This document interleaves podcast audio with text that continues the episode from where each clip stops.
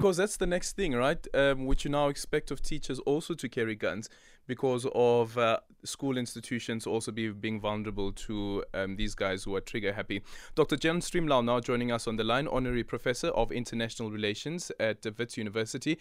A federal judge in New York has issued a temporary stay blocking New York's ban on guns in houses of worship amid another legal challenge to New York's law meant to restrict firearms in areas deemed sensitive, which include places like Times Square. Dr. Stremlau, good afternoon and thank you so much for making time for us. So the listener there reminding us of actually there was an incident where there was shooting that took place in a church.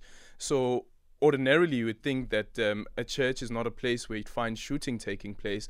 But we know, of course, that this happens. It actually happened just a couple of months ago in Nigeria as well. Good afternoon. Good afternoon, and, and you're right to recall that uh, terrible uh, killing uh, in uh, Charleston, South Carolina.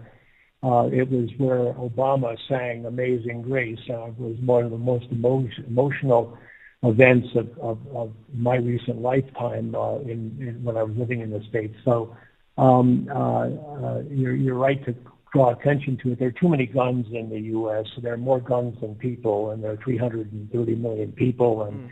more guns than that. But um, we we have a con- concern about guns in South Africa, but where this is very crude. But while our our population uh, numbers are one fifth the size of the United States, uh, our number of murders is, in fact, only one-tenth the size of uh, the United States.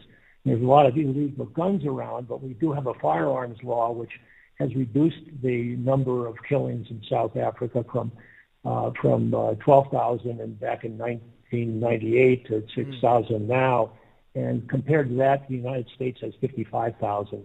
It's it's a cultural issue that relates to the Second Amendment that was passed in the U.S. Constitution uh, right after the, the formal Constitution was passed back in 1789, and there was no such thing as, uh, as uh, uh rapidly react re, re, re, firing weapons or mm. Uh, AK-47s or anything like that, and, and yet um, uh, the, the the Supreme Court, which has become very politicized and very right wing and very conservative.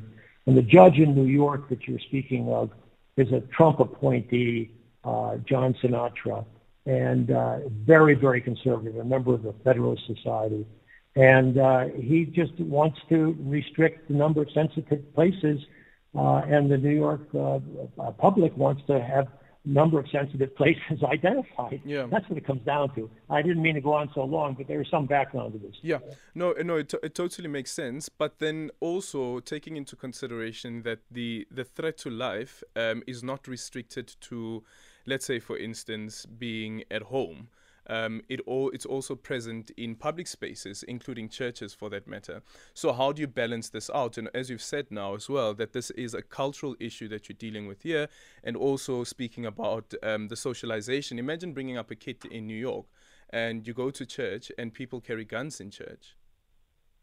Well, that's exactly right, and and it shouldn't be the case that in any re- religious uh, uh, center, but there are Jewish gun uh, advocates and uh, there is a, a, a, challenge right now uh, against uh, restricting guns in synagogues, for example. So it, is, it has been a, a really a, a, cultural issue, but uh, the very conservative uh, Justice Clarence Thomas, in the decision that was handed down this September by the Supreme Court that is at the heart of all these debates, said that back in the 18th and 19th century, the sensitive areas were considered to be legislative assemblies, polling places, and courthouses.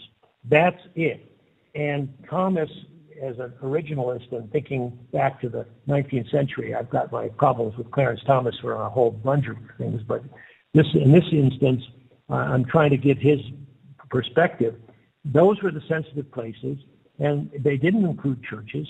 So therefore, he and a conservative majority that included three uh, Trump appointees, um, nevertheless ruled that um, the, the, the, New York law saying you couldn't have it in, in, religious places of religious observation, bars, ferries, banquet halls, public parks, or Times Square, uh, those are gun-free areas supposedly. Uh, and that was the law that was was reversed uh, um, by by uh, Judge Sinatra's decision. Yeah. Thank you so much for your time. Dr. John Stremlau, Honorary Professor of International Relations at the University of Witwatersrand. Your thoughts on this? Uh, carrying guns in um, in